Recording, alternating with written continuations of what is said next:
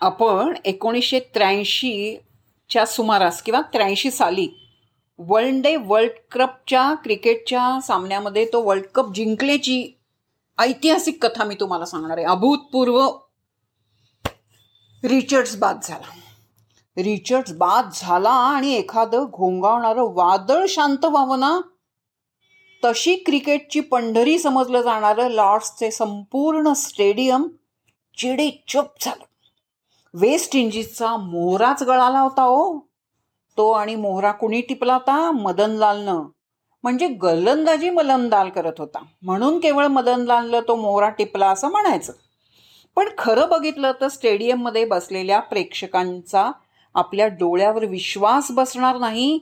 इतक्या चपळाईनं मदनलालच्या गोलंदाजीवर उडालेला झेल कपिल देवनं टिपला होता. आणि वेस्ट इंडिजच्या फलंदाजीला खिंडार पाडलं होतं. भारतीय क्रिकेटच्या इतिहासामध्ये तो झेल ऐतिहासिक ठरला. कारण त्या कॅचमुळेच तर मॅचचं पारडं भारताच्या बाजूनं झुकलं. एखादं धरण फुटावं तसा रिशर्टच्या बॅट ऑन बॅटमधून धो धो धावा वाहत होत्या. मॅच होती पंचवीस जून एकोणीसशे त्र्याऐंशीच्या वेळ दिवसाची. वन डे वर्ल्डच्या क्रिकेटच्या अंतिम सामन्याची. त्यावेळचा वर्ल्ड क्रम जिंकून हॅट्रिक करण्याच्या जिद्दीनं वेस्ट इंडिजचा संघ उतरला होता ग्राउंडवर मैदानावर. पण एकशे त्र्याऐंशी धावांचं अगदी छोटंसं लक्ष सुद्धा एव्हरेस्ट करू शकलं हे ह्या लो स्कोरिंग मॅचनं दाखवून दिलं. या अंतिम सामन्यामध्ये दोन्ही संघात मिळून श्रीकांतनं अडतीस म्हणजे सगळ्यात जास्त वैयक्तिक धावा काढल्या होत्या. भारतानं चोपन्न ओव्हर्समध्ये एकशे त्र्याऐंशी धावा काढल्या तर वेस्ट इंडिजनं बावन्न षटकात एकशे चाळीस धावा. हा सामना शंभर टक्के गोलंदाजीचा होता गोलंदाजांचा होता. वेस्ट इंडिज संघामध्ये Andy Roberts Garner Marshall Holding अशा तोफा होत्या.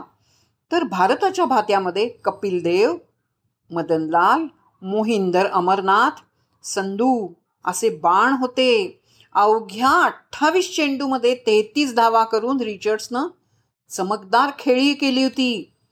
Thanks to Kapil Dev. नाहीतर त्या मॅचमध्ये त्याला मॅन ऑफ द मॅच हेही मिळालं. नाहीतर रिचर्ड्सचा तो झेल अतिशय अवघड झेल कपिलच्या देवच्या हातून जर सुटला असता तर वर्ल्ड कपवर भारताचं नाव कोरलं जाणं अशक्य होतं. तो दिवसच मुळी पण भारताचा होता. कारण भारतात भारतीयांचा होता. कुठे लॉर्ड्स आणि कुठे मुंबई? पुणे. पण पंचवीस जूनच्या रात्री मुंबई पुणे नागपूर कलकत्ता भोपाळ बरंगुरुळ सगळीकडे फटाकडे नुसते फुटत होते. भारतामध्ये जीवन दिवाळी जून महिन्यातच साजरी होत होती. दणक्यात कारण प्रतिस्पर्धी फलंदाजांचे कच्चे धुवे भारतानं हेरले होते आपल्या खेळाडूंना हेरलो होतो. टिचून तो गोलंदाजी केली होती आणि चपळ क्षेत्ररक्षक करून एकही धाव वाया जाऊ दिली नव्हती किंवा कॅच सुटू दिला नव्हता. मैदानावर दर क्षणी जिगरबाज खेळा केला. ती जिगरच महत्वाची असते. मी जिंकणारच. ही विजिगिषू वृत्ती महत्वाची असेल.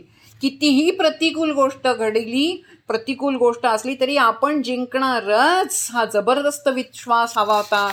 आणि ह्या वर्ल्ड कपची कथा किती दिवस त्याचे दुवे दुमदुमत होते.